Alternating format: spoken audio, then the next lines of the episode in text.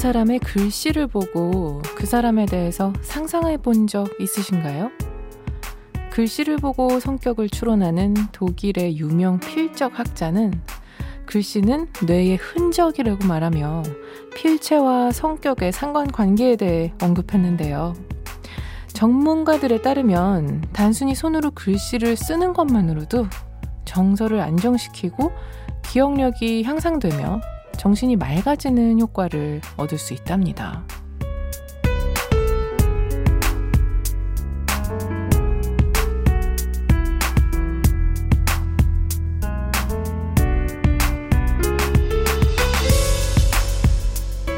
내가 쓴 글씨보다 내가 누른 글자가 많아진 요즘.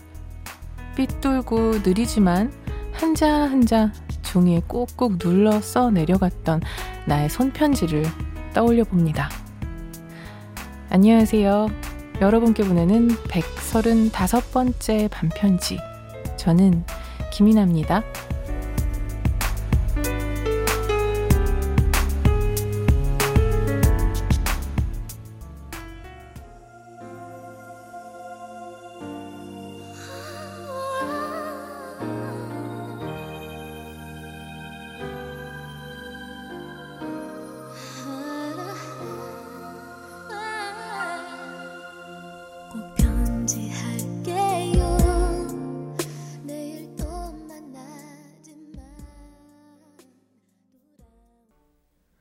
8월 13일 화요일 김이나의 반편지 첫 곡은요.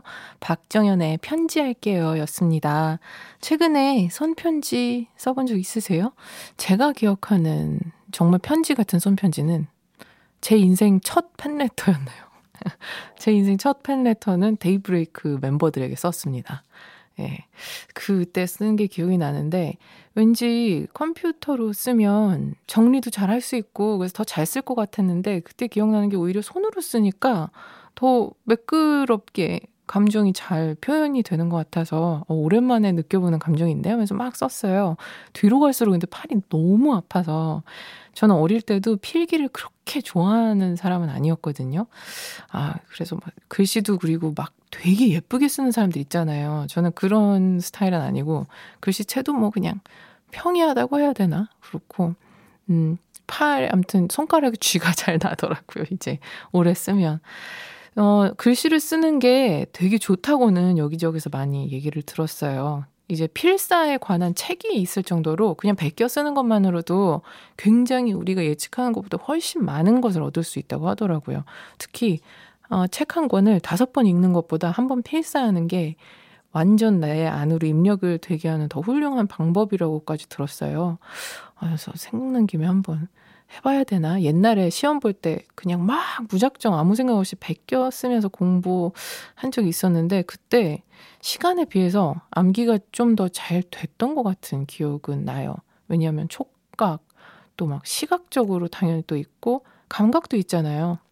아무래도 정말 그렇죠. 효과가 있을 것 같아요. 우리 뭐 좀 손으로 많이 쓰는 습관을 좀 길러볼까요? 최숙경님께서는요, 저는 악필이라 잘 안 쓰는데 다시 펜 잡았네요. 누군가에게 손편지 보내고 싶어서요. 와, 어디다가 쓰시려나. 아, 악필들한테는 연필이 나은 것 같아요. 볼펜은 잘 미끄러져서. 그죠. 더, 더욱 춤을 추는 제 글씨체를 발견하곤 하죠. 아, 어쨌든 손으로 우리 좀 글씨 좀 써봅시다. 뇌를 위해서도, 감성을 위해서도. 반편지 가족들 가장 최근에 썼던 손편지 기억나시는지 하루에도 수십 통의 메시지는 오지만 막상 펜을 들고 글씨를 쓰는 일은 많이 없죠. 반편지 가족들 글씨는 또 어떤 모양인지도 궁금하네요. 듣고 싶은 노래 신청곡은 언제나 또 열려 있습니다. 오늘 방송에 소개된 모든 분들에게 비타민 음료 보내드릴 거고요. 사연 보내주실 곳은요. 문자번호 샵 8001번, 짧은 건 50원, 긴 건 100원이고요. 인터넷 미니 미니 어플은 무료입니다.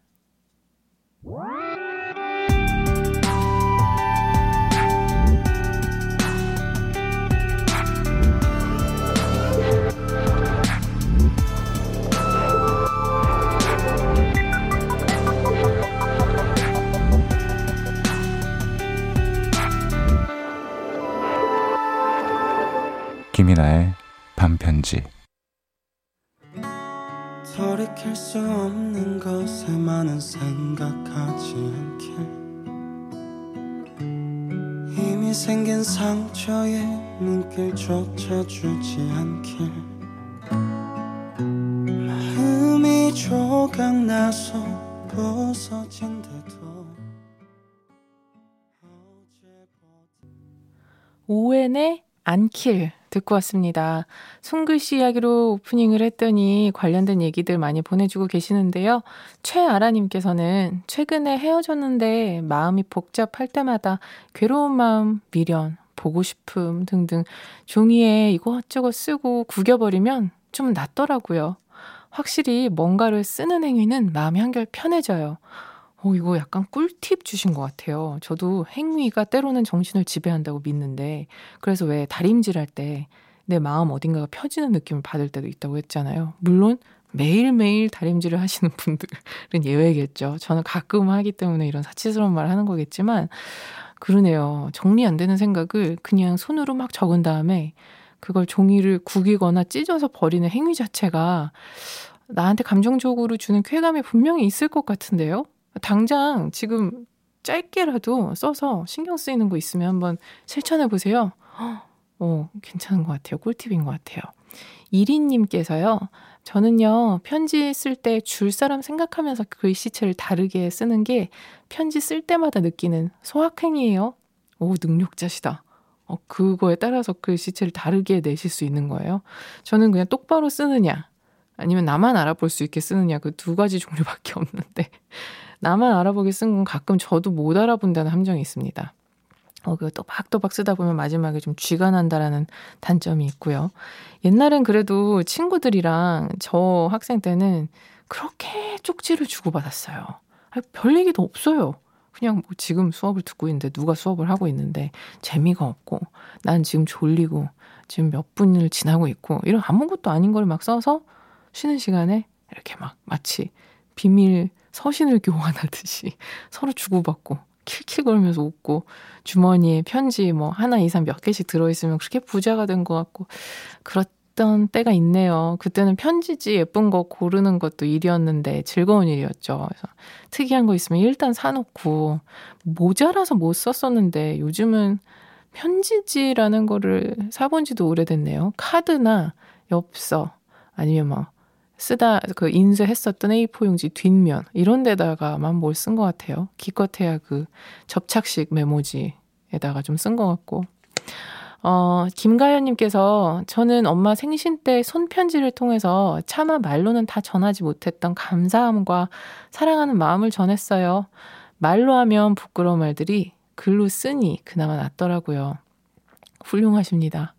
저는 그 타이핑으로도 어려웠던데 그게 쑥스럽고 아직은 어 가끔 저 엄마랑 나눈 문자를 보면 저는 거의 이응 이응 니은 니은 응 아니야 응 아니 응엉 thank you sorry 아, 또 듣고선 또 뭐라 그러려나 좀 그런 것 같은데 반성을 하게 만드십니다. 어 근데 어릴 때 저 엄마랑도 쪽지를 주고 받았었어요. 엄마가 일하고 늦게 들어오고 이럴 때 그러면은 나한테 뭔가 아주 짧게 그냥 아무 데서나 찢, 찢은 종이에다가 뭐 우리 딸 뭐 이제 잘 자고 뭐 일어나면 뭐 어쩌고저쩌고 그거 써놓고 하면 나도 거기다가 꼭 무슨 암호처럼 암호가 아니라 숨은 뭐 보물찾기처럼 작은 종이에다가 써가지고 뭐 세면대에다가 놓든가 양치컵 옆에 놓든가 해서 꼭 찾으라고 그렇게 좀 주고받았던 기억이 나요. 네. 괜찮은 소통 방식인데 낭만적이죠. 6470님은요, 저는 편지는 아니지만 리스트를 적어놔요. 먹고 싶은 음식, 보고 싶은 뮤지컬과 영화를 하나씩 적어놓고 먹고 관람해가며 하나씩 지워가면서 행복을 느끼는 중이랍니다.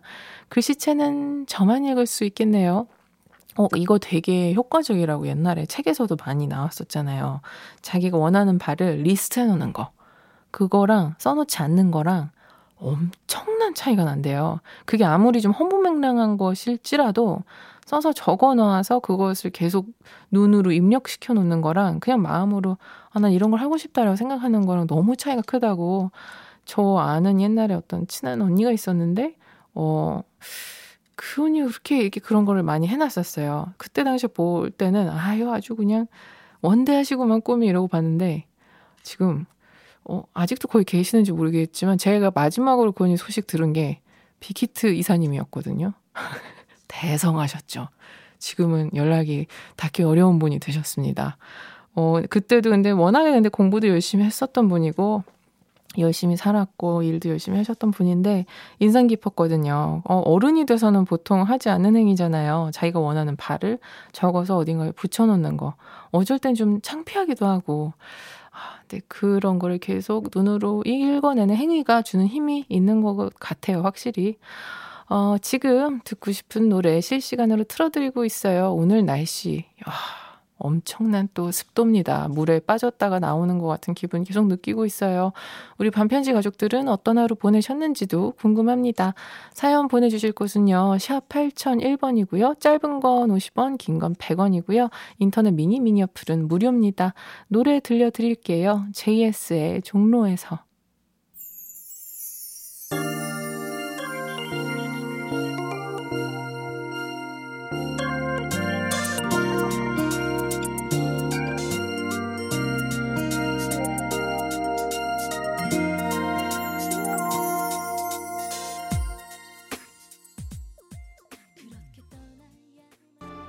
JS의 종로에서 이어서 카니발의 거위의 꿈까지 듣고 왔습니다. 여러분은 지금 김인의 반편지 함께하고 계십니다.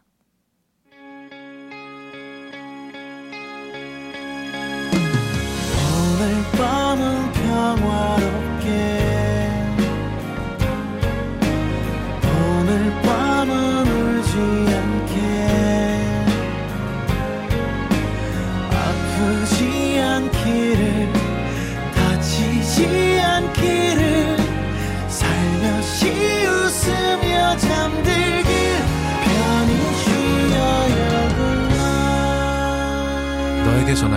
내 마음속 이야기 김이나의 반편지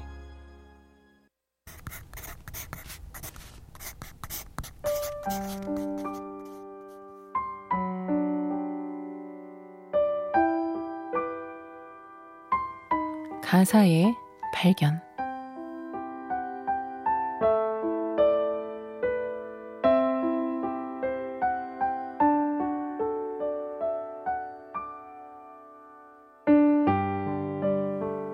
너라는 존재가 작게 느껴질 때 세상은 더욱더 커 보이고 상처받지 않기 위해 우리들은 사랑해도 사랑하지 않는다 말을 해.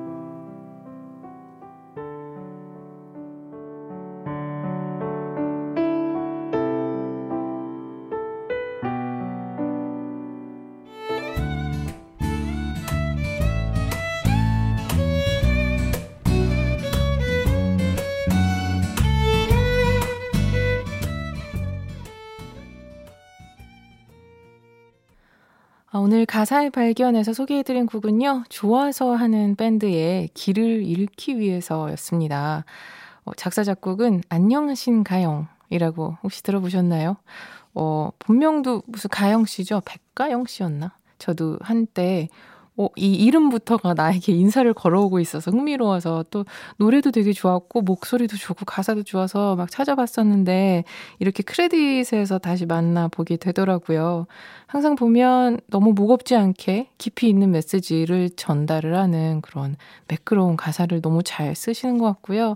길을 잃기 위해서 우리는 여행을 떠난다라는 게 아, 너무 뭔가 인생을 다 살아본 사람 입에서 나올 수 있는 농담 같은 한 줄이 가사에 있더라고요. 그 너무 멋있는 가사고, 음, 공감도 가고, 말, 어떤 분이 말씀해 주신 것처럼 4324님이 목소리는 말랑말랑한데 가사는 서글프네요 했어요. 분명 크게 슬픈 이야기도 없고 멜로디는 슬픔이라고는 1도 없었는데, 우리가 살아가다가 문득문득 쓸쓸하게, 서늘하게 혼자서 깨달은 진실 같은 것들이 담겨 있어서 그 서글픈 감정이 여운으로 남은 거 아닐까 싶습니다. 어쨌든 안녕하신가요? 그리고 좋아서 하는 밴드 모두 가사가 굉장히 아름다운 노래가 많이 있어요. 한번 관심이 생기신 분들은 새삼스럽게 다시 찾아봐 주셔도 좋을 것 같습니다. 4432님께서 밤 10시에 퇴근했는데 갑자기 비가 엄청 쏟아져서 우산을 급히 사서 퇴근했어요. 긴축 재정 속 6,000원의 출혈이 생겼네요. 올해 여름에 산 우산이 벌써 6개예요. 날이 맑아서 그냥 갔다가 급히 내리는 비에 우산 구매. 인간의 어리석음은 끝이 없고 늘 같은 실수를 반복하네요. 해주셨습니다. 아, 많이들 공감하실 것 같아요.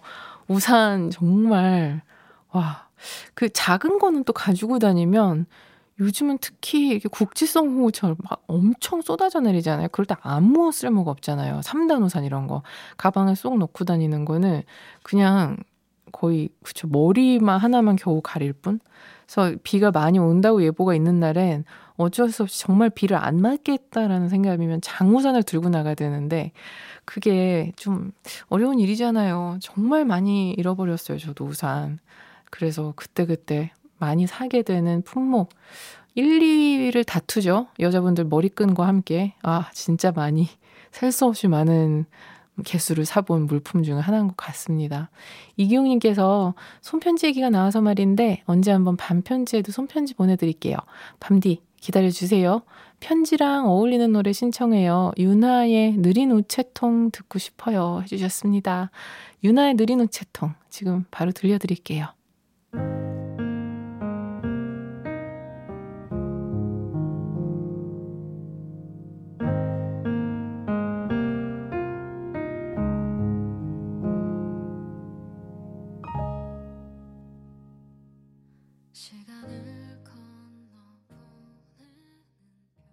유나의 느린 우체통 이어서 글렌 헨살드와 말케타 이글로바의 Falling Slowly까지 두 곡 듣고 왔습니다. 2호 구사님께서 안녕하세요 밤디 저는 매일 밤 반편지를 듣고 있는 고1 여학생 애청자랍니다. 다름이 아니라 내일부터 새학기 시작인데 걱정되는 것도 너무 많고 떨려서 밤디 목소리 듣고 응원 받으러 왔어요. 만약 밤디가 이 문자를 보셨다면 힘내라고, 잘 할 거라고 한마디만 해주세요. 항상 응원해요. 밤디도 화이팅 해주셨거든요. 이호구사님, 세상에 뭔가 예측했던 대로 그대로 일이 펼쳐지던 일이 있던가요? 잘 없었을 거예요. 걱정하시는 대부분의 일들은 실제로 일어나지 않을 거니까 일어났을 때 하시면 됩니다. 그냥 즐기세요. 화이팅입니다. 정소희님께서는 저는 오늘 영화관으로 피서를 다녀왔어요. 엑시트를 봤는데 웃프고 긴장감이 가득해서 시간이 훅 갔네요. 영화관 피서로 딱인 영화네요. 어, 이 영화 요즘 호평이더라고요. 또 나만 뒤처지고 있는데 제가 극장을 어찌 시간에서는 안 가기 때문에 이 정도 이제 되면 아유 그래 나도 한번 보러 가야지 하고 움직이게 되는 것 같아요. 오늘 막 손편지 이야기로 엄청나게 많은 이야기들 주고받는 거 보면서 저도 끼고 싶어서 혼났는데 아, 어느덧 또 여러분들은 크리스마스 이야기까지 가셨더라고요. 이 더운 날 덕분에 그 상상하면서 약간 시원해질 수 있었던 것 같습니다. 노래 한 곡 더 들을까요? 커피 소년의 그대 내게 올 때.